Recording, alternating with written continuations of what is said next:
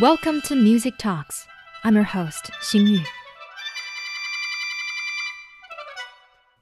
Today, we're led into the world of traditional Chinese music by Winter Hunting, composed by Wen Jialiang and performed by Gong Jin.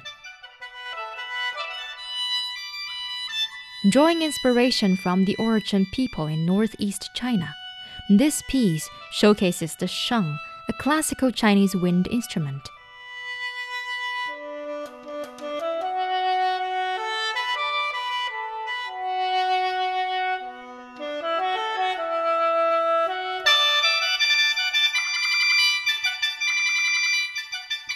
As we listen, the melody transitions from a mysterious start to a vibrant portrayal of the origins dances and hunting scenes, all beautifully rendered through the sheng.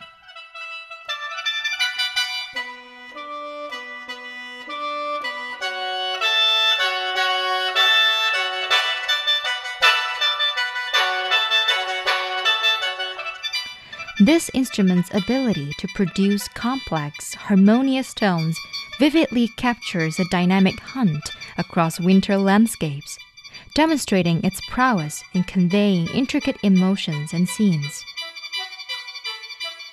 The sheng is notable for its unique harmonic capabilities and is celebrated as a precursor to reed instruments globally. Its roots in Chinese mythology involve legendary figures Fu Xi and Nu Wa. Fu Xi is credited with creating stringed instruments, while Nuwa is believed to have made the reeds for the sheng, using leftover five colored stones from her task of repairing the sky. These stones, turned into the sheng, are revered in music culture as the stones of the five tones, showcasing the instrument's rich cultural heritage. Dr. Zhang Yue from the Chinese National Academy of Arts and a Sheng expert delves into its deep symbolism.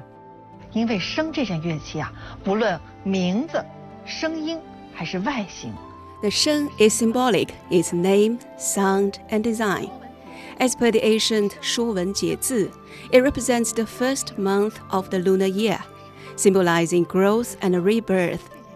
The character sheng combines a bamboo radical indicative of its primary material with a phonetic element suggesting growth. The bamboo pipes of the sheng, rising from its base, resemble plants sprouting from the earth, echoing the theme of life's renewal. The base, like the nurturing earth, further enhances this symbolism. In China, the sheng has evolved significantly. Its earliest forms, made from pao, a type of gourd, led to the name Pao Sheng. The oldest shengs discovered were unearthed from the tomb of Marquis Yi of Zeng in central China's Hubei province, a significant archaeological site.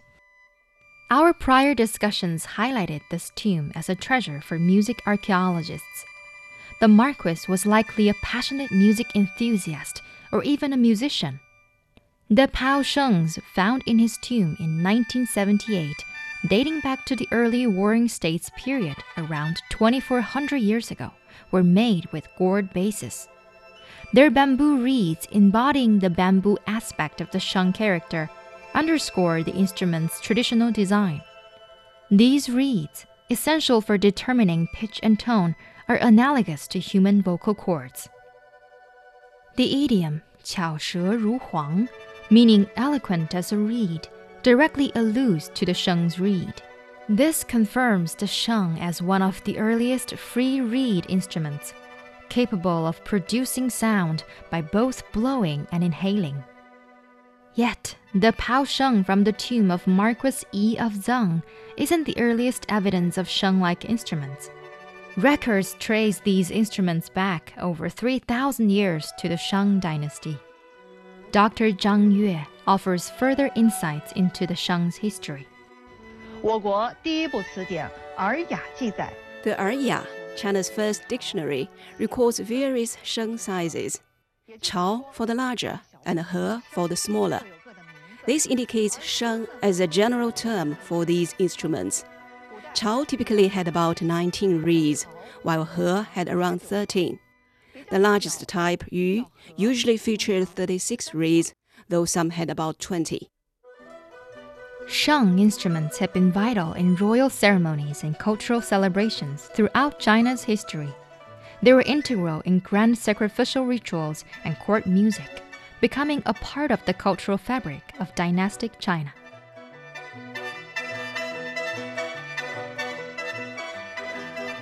From the spring and autumn to the Warring States periods, roughly 771 to 221 BC, the Sheng transitioned from royal exclusivity to broader public use.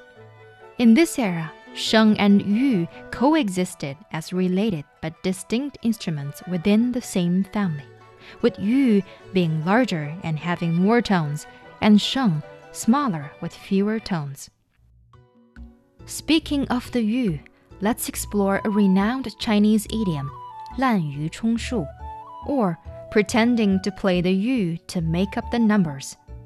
This story dates back to the Warring States period, particularly under King Xuan of Qi in the 4th century BC. The yu, immensely popular at the time, was a larger variant of the sheng. King Xuan is said to have enjoyed the spectacle of an orchestra with 300 yu players. The tale revolves around Nan Guo, who, despite lacking the skill to play the yu, joined the royal orchestra to earn his living. His deception remained undiscovered until the king called for solo performances, revealing his lack of expertise. This story not only teaches a lesson about the dangers of feigning skills, but also highlights the yu's popularity and importance in that era. Dr. Zhang Yue illuminates the widespread use of instruments like the yu among common people at the time. 我们不妨来想象一下，三百人同时合奏同一种乐器。Imagine the scene: 300 musicians playing the same instrument a spectacle even by modern standard. This indicates the prevalence of the yu. Historical records mention that in Linzi, the then capital of Qi, located in today's North China's Shandong province, everyone played the yu. This reflects that playing the yu was a popular pastime among the residents of Linzi. But why were instruments like the sheng and yu so beloved in those times? Dr. Zhang Yue further explains. Firstly, these instruments were symbols of vitality and growth, with their sounds often compared to the call of a phoenix. There is an intriguing legend from the 8th century BC, during the Eastern Zhou period, about Wang Ziqiao, a member of the royal Wang family. He was renowned for playing the yu and could imitate the phoenix call so well that that is said to have drawn the mythical bird to him, leading to his ascension to immortality. This story, known as playing the yu to attract the phoenix, is a common motif in ancient artifacts. Moreover, the aesthetic appeal of these instruments was significant. Historical records about the sheng reveal that its design was inspired by the phoenix. This influence is evident in both the sound the sheng produces and its physical appearance, mirroring the phoenix wings and its enchanting song. Throughout Chinese history, the phoenix has been a symbol of auspiciousness and harmony. Likewise, the sheng, with its melodious tone echoing the phoenix's call and its elegant form, was affectionately termed feng sheng or phoenix sheng by the ancients. This association with the phoenix led to various phrases and idioms centered around Sheng. For example, Tang Dynasty poet Lang Shi Yuan's phrase, Feng Chui Sheng Ru Ge Cai Xia, beautifully compares the sheng's sound to that of a phoenix's call, as if echoing through a kaleidoscope of clouds. The idiom Ye Ye Sheng Ge, often depicting a luxurious lifestyle literally means nightly music and songs, reflecting the sheng's role in ancient leisure and entertainment. Furthermore, the sheng was a key part of traditional Chinese hospitality, as celebrated in the line from the Book of Songs, the earliest collection of Chinese poetry. 我有嘉宾，鼓瑟吹笙. Translating to, I have distinguished guests playing the zither and blowing the sheng. These references emphasize the sheng's deep cultural resonance in Chinese history, embodying themes of hospitality, celebration, and a quest for harmony and beauty. From the 14th to the mid 17th century, during the Ming and Qing dynasties, the sheng was crucial to China's musical and ritual traditions, as well as in folk customs.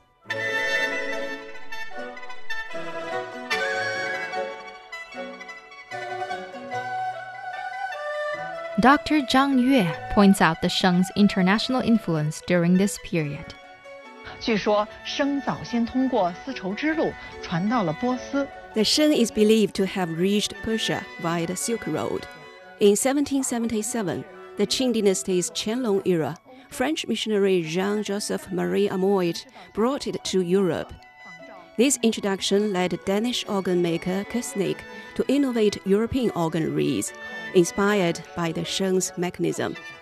This innovation gave rise to instruments like the organ, harmonica, and accordion, earning the sheng the title Chinese organ in the West, a nod to its influence on Western musical development. In modern times, the sheng's popularity continues both in China and globally. Dr. Zhang Yue reflects on its evolution. 作为土生土长的中国传统乐器， The sheng, a culturally rich and indigenous Chinese instrument, epitomizes the voice of China. Its modern variations showcase a blend of innovation and tradition. This includes futuristic designs and historically inspired replicas. The sheng's range has expanded to accommodate various parts in folk orchestras, from high to low. Traditional shengs are tuned to pentatonic and octatonic scales, while modern shengs use chromatic scales. Its ability to play single notes, chords, and polyphony enhances its versatility in technique and 技 style. 巧丰富，风格多样。到了二十世纪五十年代， Zhang shares that the 1950s marked a turning point in the sheng's history. In 1956, renowned sheng master Hu Tianquan, in collaboration with Dong Hongde, composed the solo piece Phoenix Spreads Its Wings, reviving the traditional sheng as a solo instrument and heralding a new artistic era. As we conclude today's episode, we invite you to enjoy the traditional sheng piece Phoenix Spreads Its Wings, performed by Gong Jin.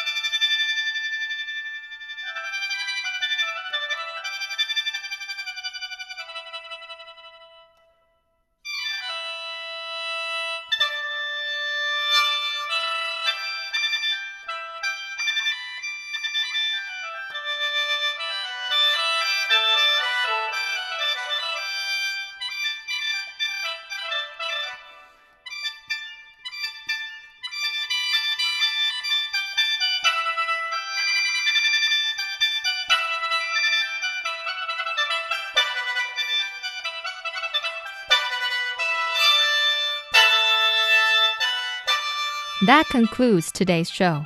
Thank you for joining us on Music Talks. I'm Xingyu. Stay tuned for more enthralling stories about traditional Chinese musical instruments in future episodes. Until next time, goodbye.